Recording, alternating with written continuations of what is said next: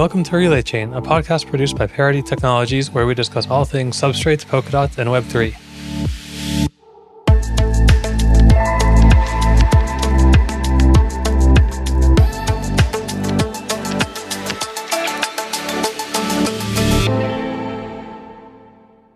Today we have core dev Wei Tang and guest host Phil. So, do you guys both want to introduce yourselves? Wei, do you want to go first? Uh, hi, I'm Wei, uh, and uh, I'm a co-developer at Parity Technologies. Uh, I work on uh, Ethereum and uh, Substrate. I'm Phil, and I work on communications at Parity. All right, so I'll start with the first question. Wei, um, we read in your like recent People of Parity that you were really passionate about Rust and open source technology. So, like, what do you like about working on open source software compared to closed source, and like, what brought you to Parity? I mean, to be honest, my first job after uh, I graduated is uh, is uh, open source uh, work, so I don't actually have a lot of uh, closed source experience. But uh, I mean, I really like working for open source because I mean, you are essentially building a community that that really like to engage with you, and I think that's that's much better compared with working in closed source. although I don't have a lot of experience in that. And uh, what really brought me into Parity is uh, really amazing work done in Parity about uh, you, know, you know the Rust projects and Rust blockchain projects done in Parity. yeah. Would you say that like Rust is your favorite language? Yeah, Rust is my favorite language. Uh, like uh, I, when I was uh, in the final year of my university, I did a small microkernel project in Rust. Uh, that is uh, like my first uh, real, like nearly a big project done in Rust. And after that, I really fall in love in Rust. so from that point, point on, like after graduate, I just trying to search for Rust companies, and I joined Ethereum Classic and then to Parity. So before Parity, I think you wrote uh, Sputnik EVM in Rust. Can you talk about that? So after I graduated, I was uh, looking for a Rust open source job, and at that time, I was I think I was just uh, lucky to to find a, a job in uh, in also the blockchain industry for, to work for Ethereum Classic, and they are they are building a new uh, EVM. Uh, so the basic, uh, I think the the goal was to make sure, because at that time all the EVM implementation we have was really like tangled with the, the client implementation themselves. And that make it quite difficult if you want to use the EVM in uh, situation like if you want to just use the EVM for general purpose uh, computation or if you just want to test out some contracts uh, without running the client. Uh, uh, so those operations turn out to be uh, quite difficult if you really tangle the, the EVM implementation with the client implementation. So at this moment, I think that's why we have a new EVM project started that's called Spoon EVM. And uh, prior to that, I don't really have any experience working on the a EVM specification.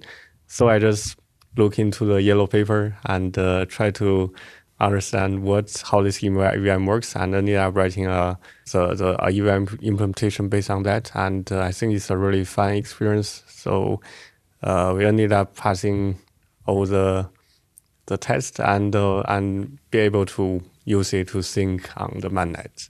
So you didn't even like look at the client implementation? Do you just look at the yellow paper and you implemented from scratch the EVM? Yeah, the, and I mean at this moment I'm you you're not allowed to to look at the uh, any other implementation uh, because uh, for example Geth is licensed under LGPL and parity is licensed under GPL3 but we want the Spoon EVM to be licensed under Apache and uh, so I'm actually not allowed to look at any other implementation at that time. Uh, so the only source of truth I had was yellow paper. That turned out to be enough. Uh, there are edge cases that are not really well specified in the yellow paper, uh, but they are they are picked up by the, the test. So that's how I ended up uh, this this this is working. That's that's amazing. Uh, a lot of people we've we've heard, yeah, because of this they they're running under the same license, they're able to look at other clients. But that's an interesting challenge, and uh, congratulations for overcoming it. Um, yeah, was the the Apache two um, license necessary condition for the ETC team, Uh, or something you wanted to have personally? Uh, I mean, something the ETC team wanted to have uh, for for them because, uh, I mean, some enterprise may have considerations on the license issue. And and for those who don't know, like the GPL licenses are, which is what Parity and uh, similar to Geth, what that's running, um, require other open source projects to keep their code open source. And Yeah. Apache is is much less restrictive in that it allows um, companies and individuals to uh, modify the code and keep it closed source. So yeah, that's an interesting. Yeah, that's cool. um, how how has the Sputnik VM uh, been used in ETC? Uh, so we we had an old project that uh, that is in the so-called the classic Geth, basically the the the Ethereum classic fork of the Go Ethereum. We have the Sputnik VM integrated uh, onto that version. So basically, you just pass a pass a flag onto the pass a, a, a, config parameter onto the classic Geth and uh, run it, and it will use the uh, Sputnik VM instead of the embedded uh, VM uh, to execute the, the blockchain. So we had that project. Uh, yeah, and I think that's uh, that's the only uh, only practical usage of Sputnik VM as far as I know. But uh, I remember there are some other teams who try to use Sputnik VM, but it's just out of my my knowledge.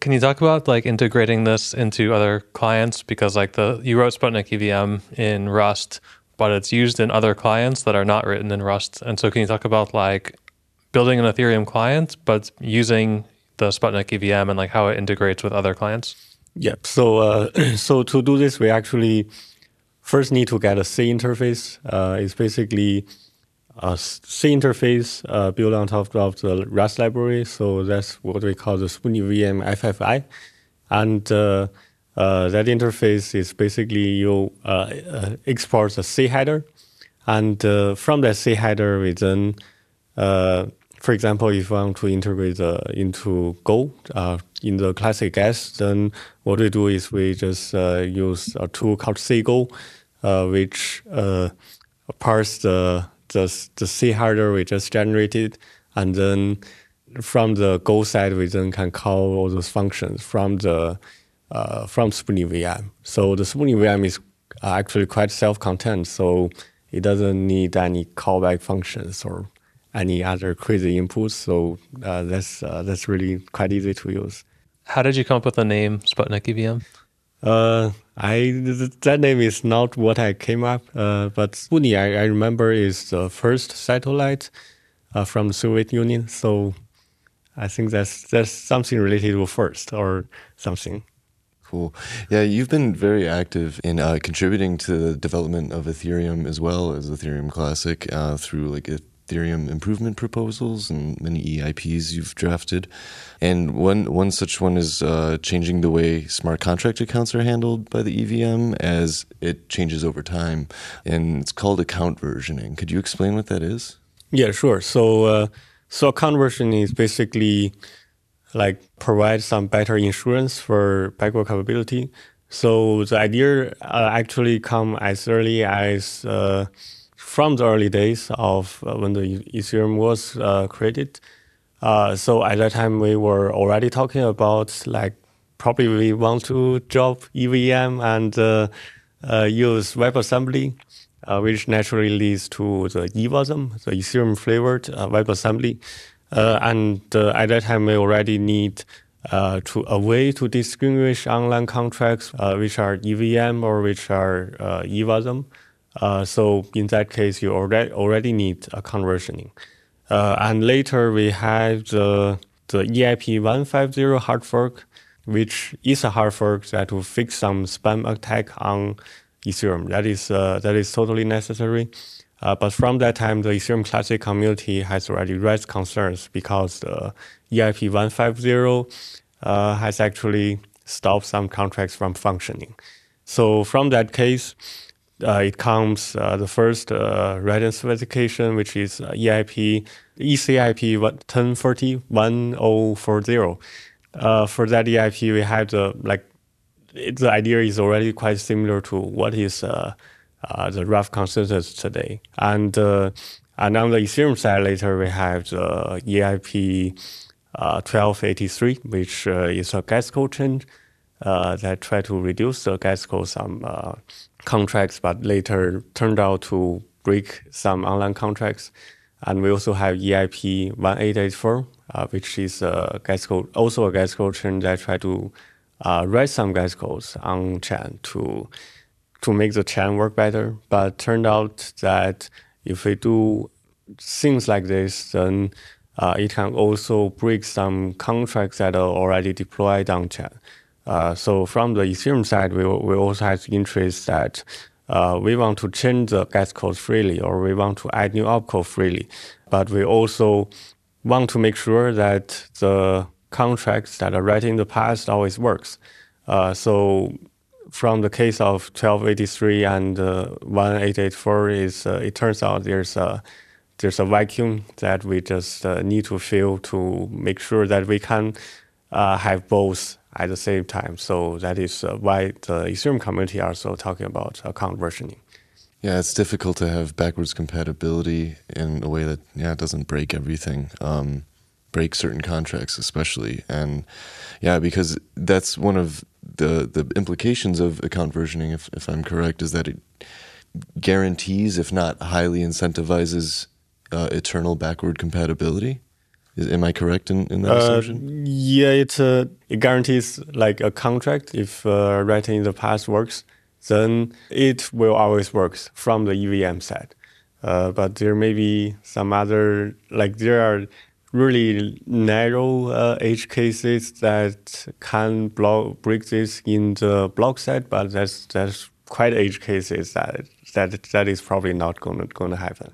So it's, it is provides really strong guarantee for backward compatibility. Okay, well, if if you do have those guarantees, and we find in the future that there is an error that needs to be fixed, um, would this prevent such uh, any changes to um, to improving, like an opcode gas price or anything like that? This, this was the concern, uh, but uh, the thing is, so this this this actually requires some additional certification uh, built on top of account versioning. So what they call the forward uh, compatible uh, Ethereum virtual machine.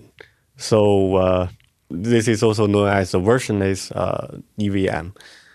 so what we do is we basically redesign the EVM so that any new opcode added or any gas cost change made on the EVM side will not break backward compatibility. Like we make this a, a, strong guarantee on the design side of EVM.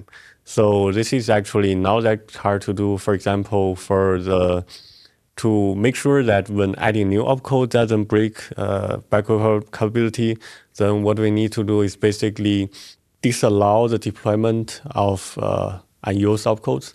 In that case, there will not never be a conflict.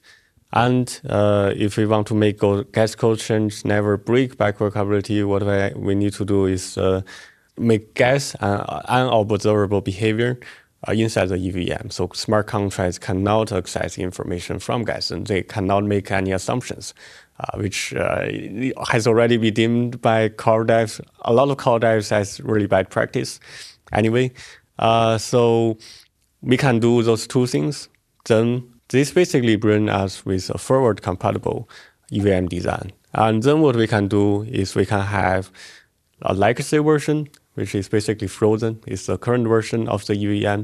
And we have a version one, which is a new version that has those uh, forward compatible features of the EVM deployed.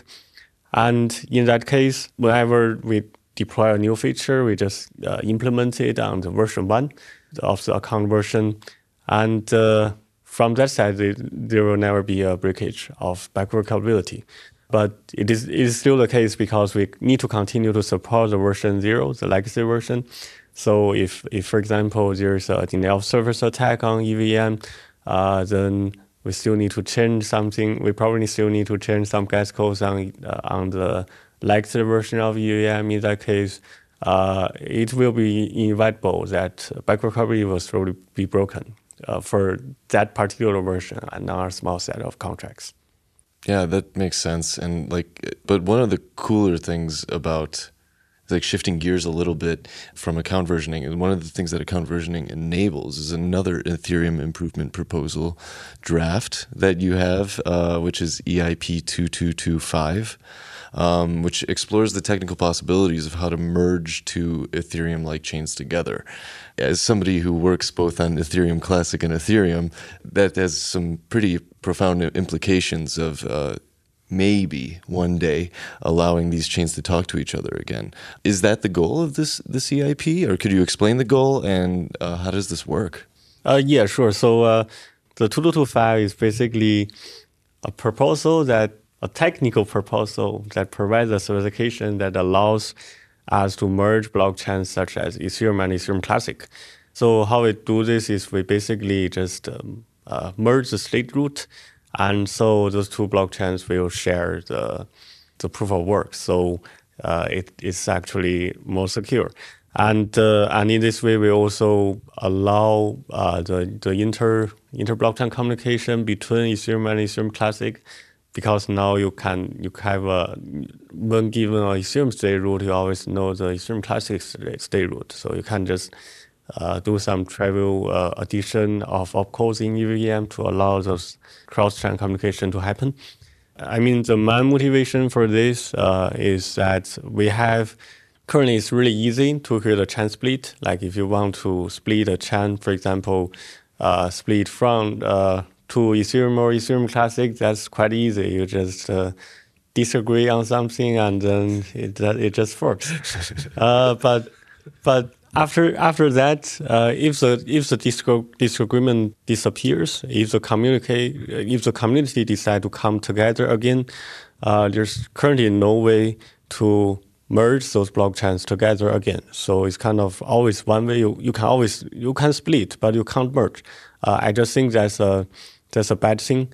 So this is why I designed this proposal uh, to provide some technical specification for merging.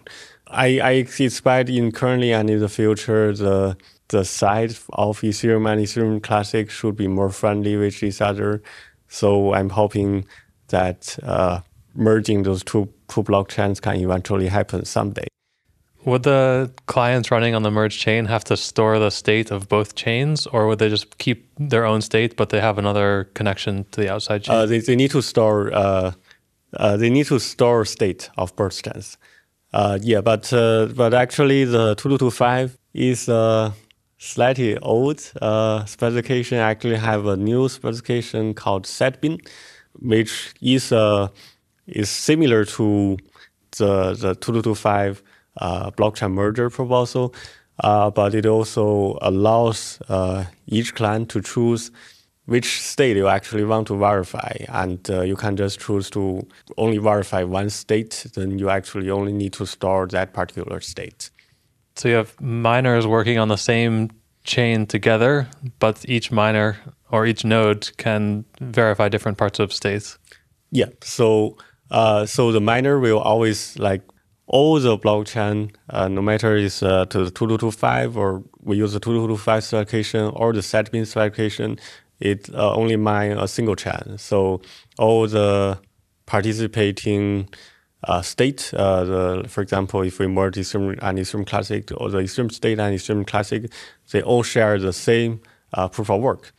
Uh, but they still have their own, own individual, like the the state transition function that they can decide for themselves. So in a way, this kind of goes like a a roundabout way of sharding blockchains. Uh, yeah, I, I actually think this is actually sharding on proof of work, but many people will disagree with me uh, uh, in that. So, since two groups of miners are coming together, um, they're not competing anymore, correct? Uh, miners are not competing anymore. Okay, so they so a miner, either Ethereum Classic, Ethereum in this scenario, doesn't matter, and uh, a miner will mine both state roots. Yep. Yep. Okay. That's really cool. I'm definitely interested in keeping up with the progress of this, and because you're right, it's there's it's easy to to fork chains, it's easy to split them, but coming back together, there's no specification of how to do that, and that would be really great to see. Yeah, I heard another proposal that involves uh, multi-client transaction verification for Ethereum. Could you explain what, what the motivation of that is and how that works? Uh, so the the multi multi client uh, transaction verification uh, is basically something that we uh, because uh, the motivation is like this. So currently we have different multiple client implementations, and in the past it happens that those implementations can disagree on some execution result in very subtle way. So if this ever happens on the mainnet, then that's a really bad thing, uh, because uh, it means if, if some miners are on one client implementation and some other miners are on other implementation, then what will happen is those two, uh, will basically a fork. Like those those two uh, client implementations will basically go into their own blockchains and disagree with each, with each other. Uh, this is what called a consensus split. Uh, this happened in the past for for Ethereum, uh, and when it happens, uh, it basically means the the network is halted for like at least for for several hours or or sometimes even several days, uh, where there's no transaction, uh, no transactions on exchange or can be made. so that's quite like really huge expense for for the for the blockchain. And uh, the multi-transaction uh, proposal basically says that it's basically a way to fix this problem. So how we do this is we uh, redesign our client, client architecture to make it modular. So we always split our client implementation to parts. For example, we have the client implementation of the networking layer, and we also have things like the block execution layer. So, and also like transaction pool, RPC stuff. So when we make, make, make the client implementation modular, we always make sure that there's a really clear boundary between the block, uh, the, the EVM execution, the transaction ex execution uh, layer, and the rest of the, the VM. Uh, so when, after we do this, uh, what we can do is we can swipe off this uh, transaction execution layer and replace it with other uh, implementations and still get a functional client. So a miner can then uh, just use a transaction execution layer that uh, have multiple EVM inter- implementations underlying. so in that case, when a transactions, when a miner sees a new transaction, uh, it will pass it into this transaction layer. And this, this transaction layer uh, will use all, all those multiple implementations uh, to execute this transaction simultaneously. So it will only include a transaction into a block if all those EVM implement, implementations agrees on uh, with each other. So that is that should always be the case. Uh, but uh, in uh, in those subtle consensus split, split cases that there may be an exception. And when we do this, when a consensus, when like for example, multiple EVM implementation, implementation disagree with each other, uh, what will happen is that this miner will just uh, refuse to include a transaction that may cause this uh, this uh, consensus split. So the network will still functioning. It will still produce block. It may in this consensus split case, it may under a slight denial, denial of service attack because uh, an attacker can just uh, broadcast multiple uh, transactions that may that will all cause the cause the consensus split and uh, make the miner maybe include less uh, transaction than than they should be. But uh, this denial of service attack case will be much better than the consensus split case. Uh, so in this case, we can use this multi-transaction architecture uh, to reduce the risk of uh, of consensus split uh, and also when we do this, we can also hopefully to make sure future upgrades can be included faster because now we need to worry less about the consensus split uh, thing. That's really really cool. I, I would I hope there's more progress on that going forward. It's a it's a great safety security improvement for the entire chain. Yeah, since you've been involved in in the drafting and proposing and you know uh, communication of many uh, EIPs and ECIPs as well, sometimes you know EIPs may may become a bit contentious in the community, whether that's just within the core developers or beyond. Um, what are some ways you think um, the governance, like how is it going right now, and how could it perhaps be improved regarding the way people discuss and the way we measure sentiment? Mm, like my personal opinion is like currently we rely too much on the uh, people factor uh, for the governance that everything is a human procedure. It's it relies on whether whether someone really agree with this process or whether someone really follows this process or not. Uh, and uh, what I always want to propose is that we should add more uh, automated uh, process into this. For example, to implement some signaling so- solutions like what, ha- what we have in Bitcoin uh, to allow client implementations, allow node implementations to signal that they support a hard fork. I mean, because the Ethereum community uh, don't think that miners do decide everything, uh, but we still have things like the stakeholders which can do coin vote, uh, and uh, also users they can use their node to vote. Uh, so if we have those uh, new automated process in place, those signaling solutions, uh, then that that will speed up the hard fork process, which a lot of community members has thought to be too slow. Um, so you've worked a lot on Shasper and Ethereum 2.0. Um, can you talk about just an overview of Ethereum 2.0 um, before talking about Shasper, and then like what kind of changes are you excited about? Uh, so Ethereum 2.0 is basically a, a proof of stake. Uh, is uh, the promised proof of stake uh, Ethereum blockchain with sharding. Uh, that's basically the the who go of of Ethereum 2.0, and uh, Ethereum 2.0 is a is a totally new blockchain. Is in many sense unrelated to the Ethereum 1.x blockchain. Uh, so uh, the development is carrying out in different uh, what we call phases. We are currently in, in what, what is called the phase zero, uh, which we will have uh, a blockchain with what is uh, that is called a beacon chain that can do proof of stake consensus. it doesn't have sharding. it doesn't have accounts. It, you can you cannot do uh, transaction, you can now do transfer on this blockchain. And then in the freeze one and freeze two, we will be adding sharding and also uh, allow smart contracts to execute in this blockchain using WebAssembly. But uh, that will be uh, in a later stage uh, compared with phase zero.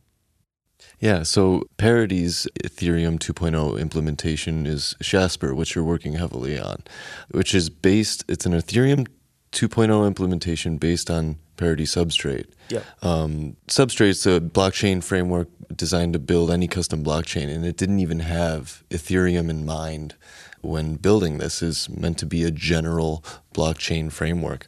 How well is Substrate suited for Ethereum 2.0 in its current form, and has it been challenging to implement Ethereum 2.0 on Substrate?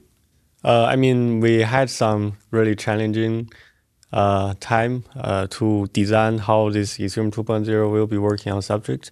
I think we actually figured out a specification that will work. Uh, so how we do this is we, we basically create a Viper block. Uh, so this Viper block will follow exactly the Substrate uh, specification. Uh, but then from this this Viper block, we always have one to one correspondence of Ethereum uh, beacon chain block. So in this case, uh, we can use this Viper block to allow it to communicate with the rest of the Substrate ecosystem. For example, allow it to be a parachain or allow it to talk with other Substrate-based nodes. and we we can also uh, just convert this uh, substrate Viper block into a, a, beacon block, which allows it to talk with other other beacon chain implementation. I think the current uh, design to make this uh, this uh, Ethereum 2.0 on Shasper happen, uh, and on the Shasper side. I think for the Substrate we have we, we currently still lack uh, one or two primitives. Those primitives are not like design issues in Substrate. Uh, it is uh, it is just we haven't finished coding those stuff. Uh, so we need uh, one or two primitives. For example, we need a BLS externalities in Substrate, uh, and we also need a child store support for the binary Merkle tree. we probably also need a, a customizable hash function uh, in Substrate, we need we probably need some some of those primitives like this uh, to actually uh, implement uh, the Ethereum 2.0 on Substrate. Uh, so this is this is talking about uh, building Ethereum 2.0 with a Substrate runtime. But because we lack those primitives currently, we are also building Ethereum 2.0 with Substrate, but without uh, a Substrate runtime. So in this in this case, we just try to reuse the Substrates as individual components. For example, the networking layer and the transaction pool layer, we try to reuse them as individual components, but not try to build a Substrate runtime uh, on top of it at this moment. Uh, I think we are trying to uh, use uh, this uh, to build this Ethereum 2.0 without Substrate runtime uh, so that we can catch up uh, with the rest of the uh, Beacon Chain uh, team implementation schedule. And but we are also gradually working on the Ethereum 2.0 with with Substrate runtime version. That's really cool that there's two tracks going on at the same time. So uh, we can continue to explore how Substrate can fit into this and um, making sure we get those primitives on time to get a ETH 2.0 client.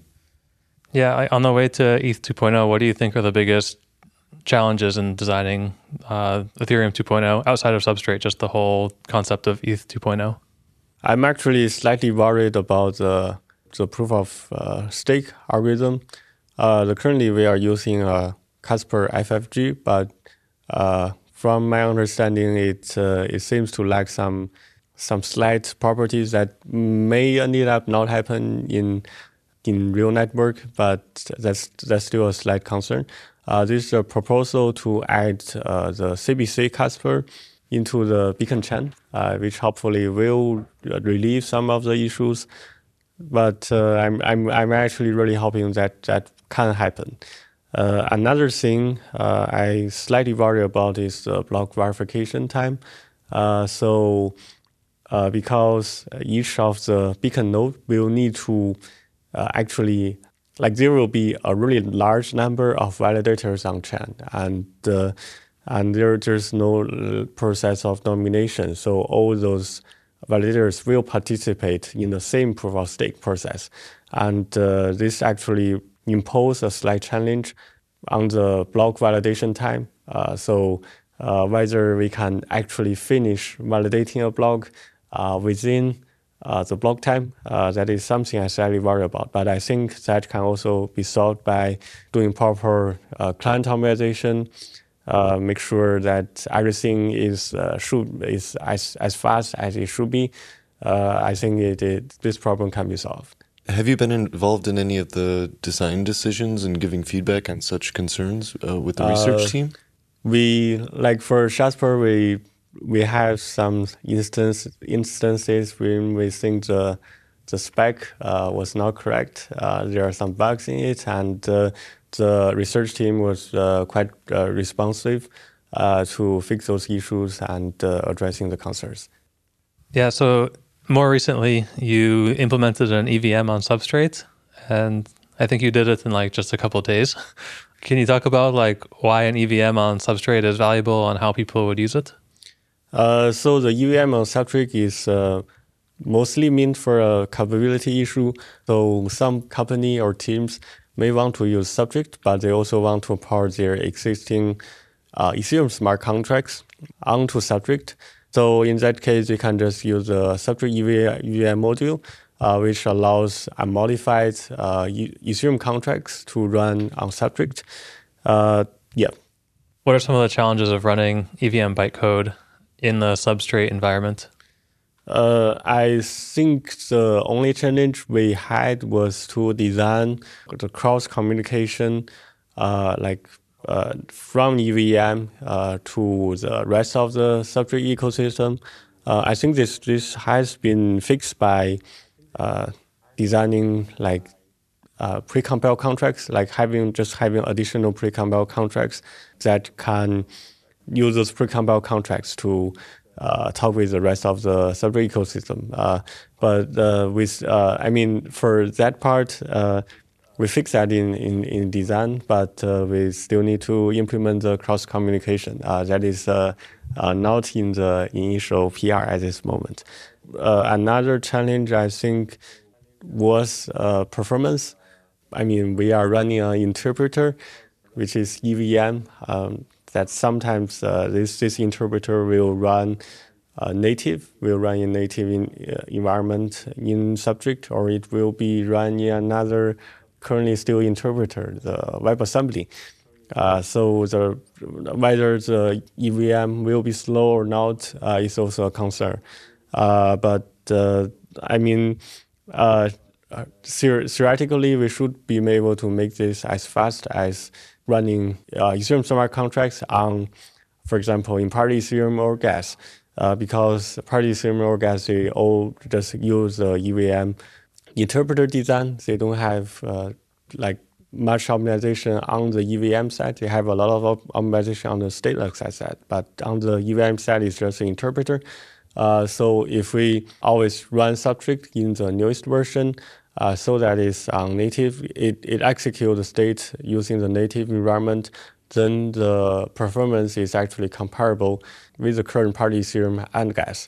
But it, it is indeed true that we probably won't be able to implement uh, something like EVM JIT, which uh, compels the, the EVM smart contracts into native environment. Uh, we probably uh, won't have something like this in the Substrate EVM module uh, in the foreseeable future.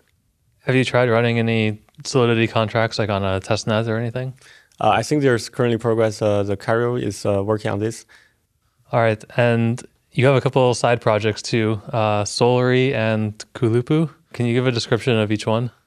Uh, so Solri and Kulupu are all uh, proof of work projects. So they just uh, those two projects are basically trying to bring some of the Substrate concept, for example, on-chain governance uh, and uh, forkless upgrades into the proof of work world. So Solri is, uh, is a design that tries to be uh, as minimal as possible. So we design the the, the runtime, the so-called the, uh, runtime with uh, nearly no externalities at all. And for Kulupu, because I mean for Solri, the the thing the, the drawback for do this is that it will need a lot more engineering efforts because you need to uh, spend more time on optimization because you don't have any externalities and you need to try try by effort to optimize them to make the speed uh, really fast. Uh, so the Kulupu is a more practical approach to uh, try to guide Substrate on proof of work. So we basically just use uh, the Substrate framework and uh, plug in a proof of work consensus, and uh, in the end you get a get a running Substrate blockchain that is on proof of work. And why are you so interested in proof of work? Uh, I mean, because I I have no uh, objection to proof of stake, but currently I still think we uh, need to do a lot more research on proof of stake to make sure everything is secure. And uh, I still so far haven't found like uh, proof of stake algorithm that I'm really satisfied with. So that's why I'm still like kind of in the proof of work camp. Yeah. Okay. And so, what's what are some of the challenges or differences of upgrading a proof of work blockchain without a hard fork versus a proof of stake blockchain? Uh, so it's actually slightly different because for uh, for Substrate, uh, we when you do an online on-chain upgrade, uh, the thing is you also need to care about the consensus uh, because the consensus, uh, the, the blockchain can have some minor forks, like, like it can uh, some nodes can disagree which one is the best block. So in that case, we can have situations, for example, one node is uh, is has already upgraded, another node may not be upgraded, and later we need we may those two there may be a reorg happen uh, that cause an upgraded node uh, to need to reorg into an upgraded node. So we have those complicated situations, and for uh, the proof of stake, uh, how we deal with this is we basically uh, said we have the concept called block finality, which means if a block uh, is past the finality period, then it basically is frozen and it's always on the on the main chain. And if that happens, uh, we have this uh, this this assumption. So what we can do is we basically set the on-chain governance uh, to have a longer period than finality, and in that case, it will, it will always work. But for proof of work, we have probabilistic finality, but we don't really have a concept uh, the, the same as proof of stake uh, block finality. So in that case, we can't rely on uh, this kind of information for the upgrade. And it indeed impose some design challenges. For example, uh, how do we actually deal with uh, the proof of work algorithm change? Uh, and actually, you can't just allow the, the, the runtime to choose whatever for work algorithm they want because you don't have block finality. And uh, if you really do that, then it's, uh, it's, it's attackable. Uh, so what currently in Kulupu, uh, how the design Kulupu works is we uh, basically just uh, only allow a limited set of of work algorithms uh, to be up- upgraded. This this uh, this this algorithm, algorithm set can uh, can increase, can be appended in the future, but we only only allow a limited set. And uh, in those limited set, we always make sure that whenever switch from one like algorithm into another, then the difficulty that you generated is always comparable. So in that case, you can make sure the, the upgrade process is secure. But if without this assumption, uh, without these preconditions, then it is it is really not. Yeah, I think like to kind of rephrase the problem here, um, just for listeners that may have gotten lost. Um, like in a proof of stake blockchain with deterministic finality, you can put a runtime upgrade in, and when you call it final, you can say like, well, this is the new runtime. But in proof of work, you can never, even if you put a runtime upgrade in a block, you can never be sure, right? Uh, but there, there's there's probabilistic finality. Uh, so if if it, if this uh, this upgrade has like for example enough blocks, then you can almost certain that uh, this block is in. But but in in, in those scenarios, there uh, what I was talking about is uh, is is that the attacker can manipulate the difficulty the difficulty parameter of this blockchain if we don't make sure that uh, all the proof of work algorithm are comparable in terms of their difficulty. Okay, yeah. Um, Phil, do you want to ask anything more? No, I think that was amazing. It was really, really a pleasure hearing from you. Yeah, thanks for coming on, Wei. Uh, is there anything else you want to talk about or ask people to visit GitHub, Twitter? Uh, no, no, no. okay, th- thanks. Yeah, thank you, Wei. Thank you. Thanks for listening to Relay Chain. We'd love to keep in touch. Follow us on Twitter at Relay Chain or email podcast at parity.io. Our team at Parity includes some of the leading peer to peer networking developers, consensus algorithm inventors, blockchain innovators, and Rust developers. If you want to learn more about our work or want to work with us, visit our website at parity.io and sign up for our newsletter at parity.io slash newsletter.